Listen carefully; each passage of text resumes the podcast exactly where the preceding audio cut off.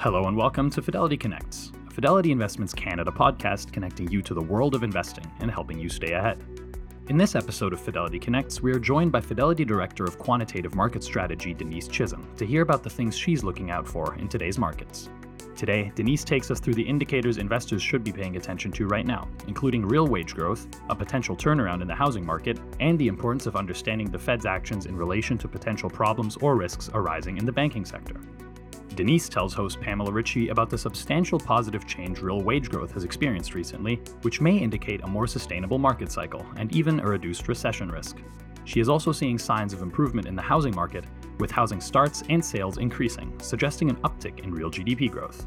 Denise also touches on inflation, highlighting that while it remains a concern, the rate of deceleration is an important indicator to watch out for. Moderate inflation and a slow adjustment of interest rates are more manageable for consumers and the market as a whole. Overall, Denise believes the market has potential for further cyclical outperformance and is cautiously optimistic about its trajectory. This podcast was recorded on July 18th, 2023. The views and opinions expressed on this podcast are those of the participants and do not necessarily reflect those of Fidelity Investments Canada ULC or its affiliates. This podcast is for informational purposes only and should not be construed as investment, tax, or legal advice. It is not an offer to sell or buy, or an endorsement, recommendation, or sponsorship of any entity or security cited. Read a fund's prospectus before investing. Funds are not guaranteed. Their values change frequently, and past performance may not be repeated. Fees, expenses, and commissions are all associated with fund investments. Everything, of course, remains top of mind. There's still lots of questions about what's leadership and what's direction and what, you know, cycle. You're going to take us through kind of the indicators discussion, but also kind of market turns. What's a, what's a market turn versus an indicator, I guess? Yeah, I mean, the indicators are what are you watching in the market that is predictive of forward market returns. And I think that there are two that we can talk about that are in the process of potentially turning and one in the meantime that has turned and substantially turned. And that's the first one we should talk about, which is real wage growth. Now, if you remember, that's a critical driver through the market. I'd say generally or at times, in part because this cycle has been very different. And I always like to say it's off cycle relative to other cycles because 2022 was the biggest contraction in real wages we've seen without a recession. And 2020 or the pandemic was the only recession we saw with negative, with positive real wage growth. So if you say, well, let's just forget the R word in the recessions and say, how does the market think through the, I'm going to call it loosely, the economic cycle around real wage growth, you'll really find that the market tends to bottom in hard landings around the time real wage growth bottoms. And our cycle, this cycle has been off cycle in the sense that it hasn't been a true NBER defined recession. But if you link it up to those troughs in real wage growth, it looks pretty similar to prior hard landings. So what we've seen based on the fact that we know CPI just came in below expectations and because we rolled off of that one month that was a you know severe um, tailwind for inflation rolled off that one month, we're now down to 3% CPI on a year on year basis, you have seen one of the sharpest real wage growth inflections in history. So going from last year, we were at steep negative real income growth to this year, right now, we are at top quartile real wage growth. So we have seen the turn that is one of the most significant factors to watch in the market. Fascinating. And to watch within the market indicating that we're going where? I mean, that that we're past the recession necessarily, or what? Yes, in, in the sense that yes, it is more likely to be sustainable. So the math behind it is if you think about all the incidents going back to 1962, and I look forward over the next year in whatever quartile real wage growth is in, and I look at the incidence of what is a recession, what you'll find is where we were last year is about 6.7%. And these charts are up on my LinkedIn if anybody wants to, to look there of, all like the 15% of the time, most of the time is in that negative real wage growth bucket, which is double the instance of where you are in an average year. Hmm. If you fast forward to where we are now with top quartile real wage growth growing around 2%, all of a sudden that incidence is not zero, but it's 1.7. So a 70% reduction in your recession risk on a forward basis based on the real wage growth we have seen and are seeing currently, you know, over the over the course of the last year. So you can't take recession risk off the table, partly because when you look through history, recession risks really aren't the clear result of interest rate hikes or anything else. They're usually the result of shocks. And you don't see those coming. But what you can say is this indicator has dramatically changed the recession risk in the market and has been much more likely, with not 100% certainty, to make the cycle much more durable. So it is very true that what happens next is this trend will not be sustained in part because we've seen a very substantial deceleration in CPI and likely the easy part of that is behind us. But that deceleration that does happen 80% of the time still leaves you with pretty strong real wage growth over the course of the next year. And it's the market turning to that durability that gives you higher odds of future earnings growth that then becomes the driver of the next leg. And here we sit in the middle of the earnings reporting season, figuring out exactly what is happening. Lots of financial institutions so far, but literally one to watch over the course of the next couple of weeks this this will be. So another one ultimately and, and this has been a head scratcher in canada. It's a different story in the us just in terms of the way mortgages are structured. But the housing sort of would we call them tailwinds at this point? I mean how would we describe the housing story at this point in the us you can. If you think about it just in terms of the C plus I plus G as the factors behind GDP, you know, one of the biggest contractions that we've seen of that vertical is residential investment. Down 20% over the course of the last year, which is not a surprise given what mortgage rates have done, which again is less impactful than in the US than we see in other countries because of that fixed mortgage rate. But yet residential investment declined, you know, to bottom decile levels. 70% of the time, from that decline, you usually do accelerate. And what the change in housing starts and housing sales have showed you, and it's really been over the course of the last six months, is a steady improvement in that second derivative, which is not to say that housing is strong, but it is getting less weak, which is the second derivative that is most often associated with accelerating real GDP growth.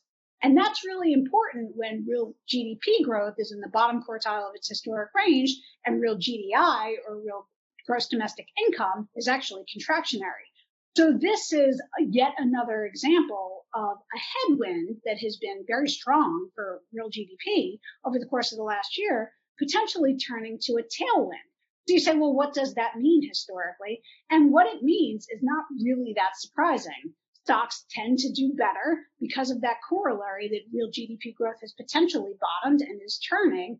And what you see that more often in is multiple advancement before the earnings growth, but you tend to get both over the course of the next year, which means that not only do earnings most likely bottom and advance, but you also get multiple expansion based on that potential earnings growth. And when you look back in history, none of it's really inflationary because inflation tends to be a very lagging indicator. So this is again, yet another thing. If you were waiting for the recession, a lot of the indicators that I look at, yes, not jobs, but a lot of the other indicators that I look at say we're kind of in it in potentially this rolling recession way. And a lot of those indicators that are in it are turning.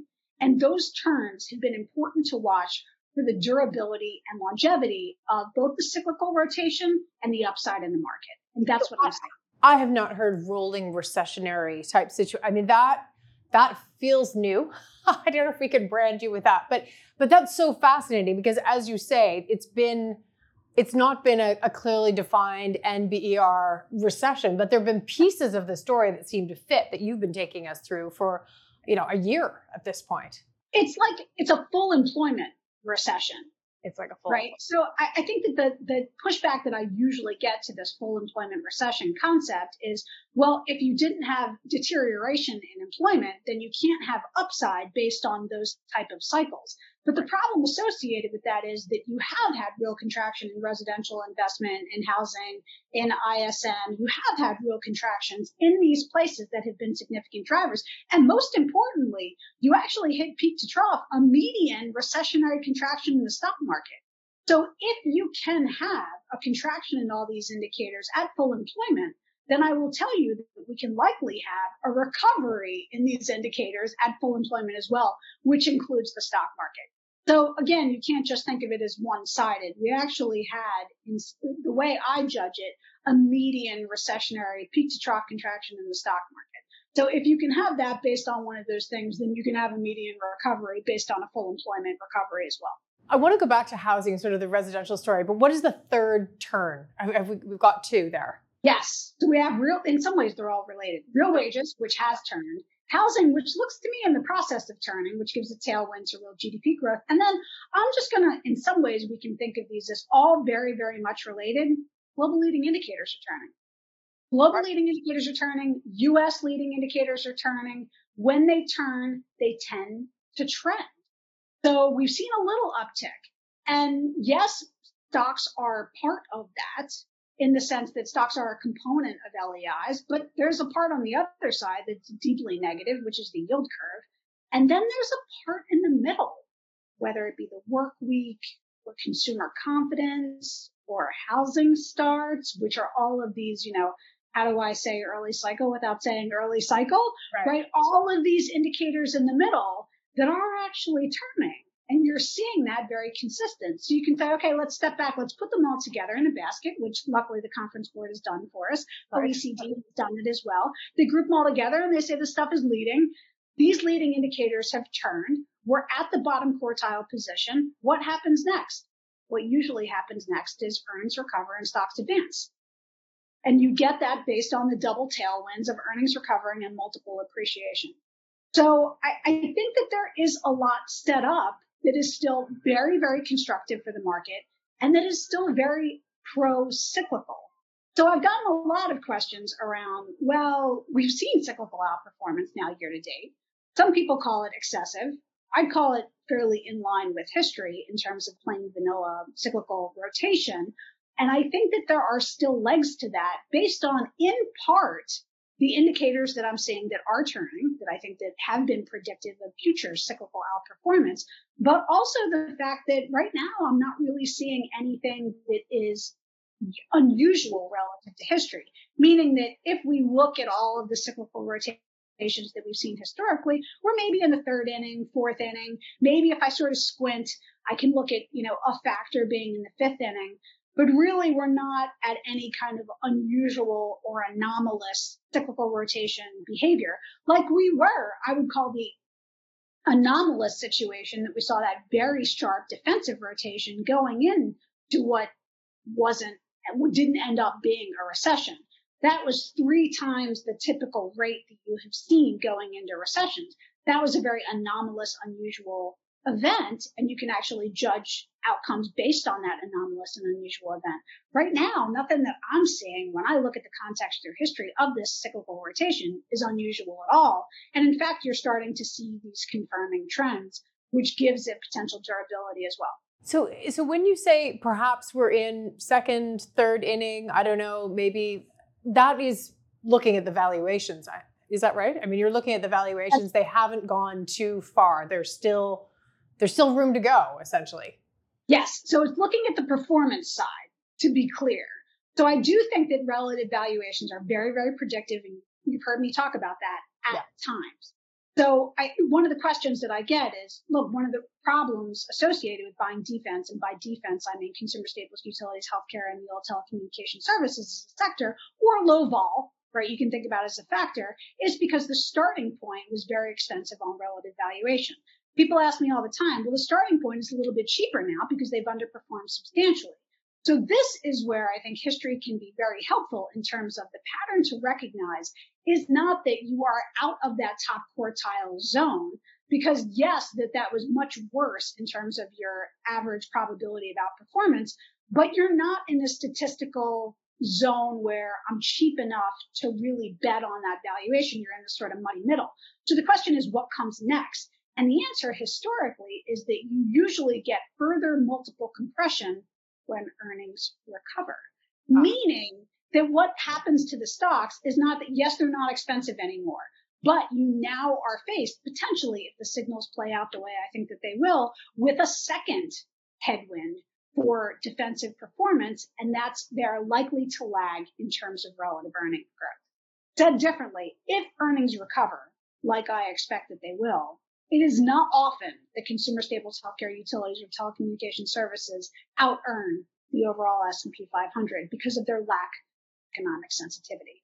So yes, you got rid of the severe headwind of relative valuation, but now you are facing another severe headwind. We'll see what happens over the course of the next year. If you recall, last February, we were talking about that all of these indicators being flipped for defense, which was the fact that relative earnings had troughed, relative earnings growth had troughed, and the stocks were cheap. I suspect we will get back there again, but we are a ways to go on that. And we could even be a year out for that. That's what I want to wait for. That's what I want to watch for, but we're not there yet. So let's see. This is this is how we can demonstrate that inflation and the Fed seems to be not the top story anymore. Because I'm just going to ask you about it now, and here we are halfway through. Let's let's go to what happens in July, what does or doesn't happen in September and November, what what you see. We've got the real wage growth story, and that is a big piece of the inflation story, of course. But people are less worried about this. There seems to be maybe an exhaustion Yes, I think that that's right. I mean, I think consumers still worry about it sure. because as much as prices have come down in terms of growth rate, they are still 3% higher than they were a year ago, which was high, right? So I don't, I don't think that this feels good, but I think that the feeling of less bad is what you're looking at in terms of the market. So I will say, like, this has been a big driver towards real wages. If you remember, like, inflation by itself is not predictive the wages themselves are not predictive of the stock market. The best way is to think about the interlay of the two of them, which is predictive to the stock market. So inflation has been a piece of that, meaning that it decelerated faster than real wage than wage growth decelerated, and that's been the key. The question is, will is that all, and what is likely to happen from here? And I think that the easy deceleration in inflation is likely over. Some of this is just based on the easy year-on-year comps, which we've now rolled off on. So a lot of people ask me, well, now that we're at 3%, you know, maybe it's going to accelerate from here based on the fact that the year on year comparisons are, you know, are, are going to get harder over time. And I think that what people miss is it's not that inflation acceleration and deceleration is always important. It's that it's very important when it's top decile or top quartile and accelerating or top quartile and decelerating. And that Top quartile and accelerating was 2022. Top quartile and decelerating has been 2023. Once you gravitate towards this, we're out of the top quartile and it might be accelerating, it might be decelerating. You start to get to this, the same hit rates for the market when you look statistically. And that's especially true when you start to get mixed news. Like you could see the overall CPI accelerate slightly, but you could still see core CPI decelerate slightly because that lag in the shelter component. So all of a sudden you've drifted from this scenario of you can even just look back historically and look at the odds, like 40% odds of the market advancing when you're top quartile and accelerating, and then 85 to 90% odds when you're top quartile and decelerating, and then you're like at 75 to 80% odds all other times, meaning that inflation is not the driver. So as much as we are going to focus on the fact that yes, there will be some components to inflation that accelerate here. And I do hope that they do in a lot of ways, because I'm one of those people who thinks that deflation is actually a bigger risk than inflation, especially when your run rate is 3%. So I think that there are going to be a lot of people arguing about that trajectory. And what I'm going to tell you is I think it matters less. Yeah just the fact that we're out of that top quartile zone, I think that you can say, unless you really believe we are going to go back to that top quartile zone and accelerate from there. And right now, I'm not seeing anything in the annualized run rates of that data to suggest that that's true. Might change in the future, but right now, I'm not seeing anything that suggests that that's true. I think that that's much less a factor to watch going forward. I mean, can you dig into the whole idea, which you've always said that deflation is is a bigger issue, and for a long time that was the case, right? I mean, we were practically paying to put money into various government bonds around the world for 20 years practically. So it was it was a real risk for a long long time. Dig into the growth for us that that some inflation will bring and you know i guess what we need out of it. Like what what is the sweet spot in there? Yes i think you can't forget that a nominal contraction is dramatically different on the way businesses react to a real contraction. Meaning if your top line sales fall, that's very different from saying my cost of goods sold went up more than my top line growth. Therefore, we have less income than, you know, less, less of a growth rate than last year. That's a very different mathematical construct. And in some ways, we've seen that it's a lot easier. Inflation is, you know, historically speaking, a lot easier to get out of in the sense that prices tend to cure higher prices. Central banks tend to react.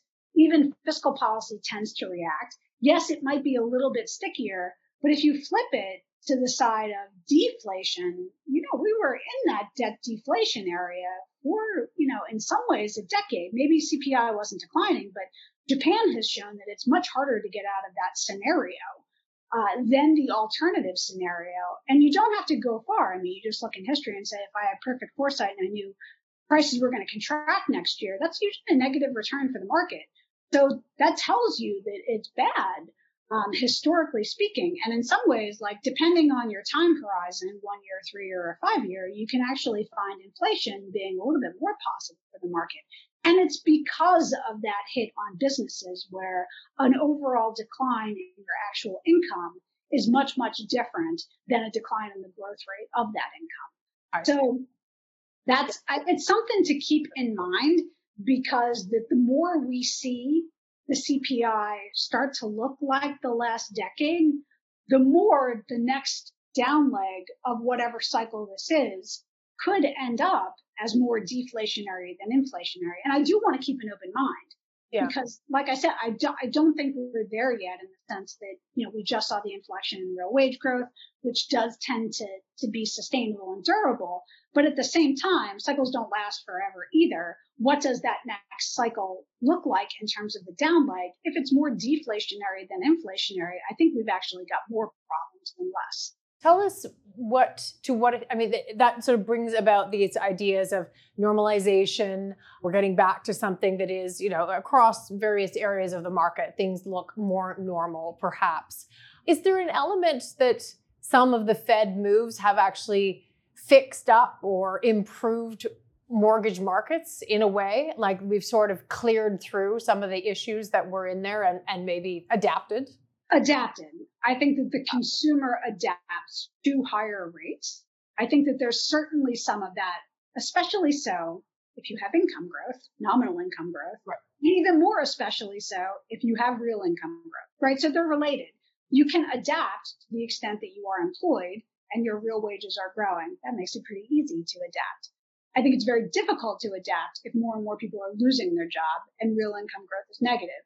So where we are today is a very adaptable consumer. Now, whether or not that that's sustainable, like I said, from, from a historical perspective, it does look likely to be, to sustain itself.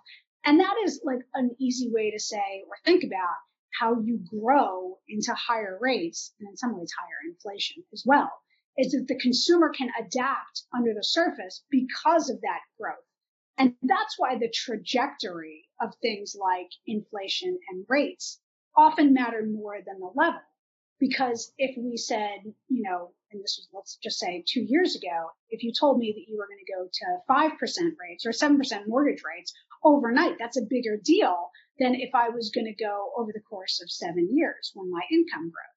So the slower the movements in those rates and inflation, the more the consumer underneath the curve. And that's why people are like, well, the Fed's still going to hike, but now they're going to go every other meeting. But that's the difference, right? The every other meeting, you can adapt as that goes versus the 75 a clip and a dangerous, you know, rumor of an intra meeting hike. Those things you can't adapt to because it's not long enough in terms of growing into. So I, I do think we're in a much better situation. And I think you can argue based on the inflation data that I look at, at least from the diffusion index, from the run rate index, is that the Fed is more likely done than not, which does not say that it precludes one or two more hikes. I mean, we're likely to see one more, maybe two more, but the why is very important. The Fed hikes being predictive of the market. And I think that that's important to remember too, because I often sort of throw out like in quick fashion how interest rates mean statistically. And, you know, oftentimes when you go back through history, you'd rather the Fed be hiking than, than cutting. And right. it's because that more oftentimes when the Fed is hiking, the economy is growing, meaning that you can actually take the rate hike. But that's implicit in saying it's why the Fed is doing what it's doing that is the most important to the market. If you're hiking because inflation is accelerating at such a pace and you're behind the curve and real income growth is negative, well, that's negative to the market. But if you are hiking because you're not really sure if you're in restrictive territory because the economy is kind of growing faster than you thought, well, then that's not so bad for the market. So that's another sort of long-winded way of saying, you know, it's not always predictive and the why really matters. So to the extent that the Fed ends up cutting rates at some point because inflation comes in lower than expectations, well, that's actually a positive. But to the extent that we get into a situation where we have yet another banking crisis and it's more severe and the Fed's cutting rates, well, that's not positive and that's not supportive either of equities. So that's so exactly ways, what I wanted to ask you. I, it, just to, to kind of close, well, we have a couple minutes, but since March, we've seen okay, tech stocks, the Magnificent Seven, they, they've been making their moves since January. But since March, and it looked like a line was drawn under the banking, uh, I don't know what we call it, concerns, crisis, whatever we want to call it. It's to what extent does that line hold? I mean, I guess that, that's sort of my question to you. Like, do you think that the Fed, which jumped in very quickly to make sure that depositors were going to be okay and had plans, that is accommodative ultimately to to parts of the market. Do, do you expect to sort of see that continue because it has to? They're worried about another banking banking concern. Yeah, and well, in some ways, you can think about that them showing their hand in the sense that what did what have we heard from the Fed? We have heard hey, regardless of what we think about the economy, we're going to stay in restrictive territory and we're not going to be supportive of the stock market in terms of interest rate cuts or liquidity or anything else. So you guys get that out of your heads, right? That's sort of been the message, which is this strong forward guidance, right? Rates are going to stay higher for longer. Yet when faced with a crisis, we actually went back to expanding the balance sheet, not contracting the balance sheet, right? Which was the math of it to support the banking system. So at the end of the day, when there was a real issue, the Fed was not really restrictive, was quite accommodative. So I do think that the market is interpreting that maybe correctly so in the sense that if we actually get into another solvency issue, the Fed will act as the lender of last resort, as they should, given it's their job, despite the fact that they are saying we will likely stay higher for longer. So those two things can actually hang in parallel because we just went through a situation we did. So you can be restrictive on rates, but accommodative for liquidity quite at the same time, which at the end of the day is supportive to equities. That's all that said, I have no idea whether or not that the crisis is going to get worse or better in the future. What you can see historically and what I always tell portfolio managers, not every banking crisis is systemic. In fact, most are not. 2009 was the exception, not the rule. So I think that that's what we just learned from this crisis is that there was that really gut reaction, which is, okay, bank lending is going to dry up in a sudden stop and a sudden contraction because that's what we saw in 2009. But when you look back historically, when Continental Illinois went under in 1984, when you've seen the S&L crisis sort of dragged out over, you know, four years, you've seen other banking issues not be solved in quite the same way to the market. So it doesn't always mean that I don't know if we're going to have, you know, a banking crisis that might be more or less severe. I think the question is, remember when. I always say, like, I don't analyze what things will go bump in the night and put probabilities based on them and then back into a, you know, forward estimate of what the S&P will do based on that partly because I have no idea when those things will happen or what those probabilities are. So what I focus on as an investor is where is the market discounting any of those risks? Because if those bump in the night things don't turn out to actually go bump, then that's your upside risk versus if they do is your downside risk. I can compare the two as an equity market investor and determine risk reward versus typical. So that's where I concentrate. And what you've seen historically is that a lot of those banking issues can be dragged out over time. And as soon as you get that time element in to bring it sort of full circle, you can grow into that as well. I love this. Okay. Thank you for solving a few pieces of the world for us. That was that's fascinating, totally fascinating, because there is sort of this circling discussion of whether there's any more of that. But wonderful to get your views. Denise Chisholm, thank you for joining us on Fidelity Connects. Always great to be here, Pamela. Thanks for joining us. We'll see you soon. I'm Pamela Ritchie. Thanks for listening to the Fidelity Connects podcast. If you haven't done so, please subscribe to Fidelity Connects on your podcast platform of choice. And if you like what you're hearing, leave a review or a five star rating. You can visit fidelity.ca for more information on future live webcasts, and don't forget to follow Fidelity Canada on Twitter. Thanks again. See you next time.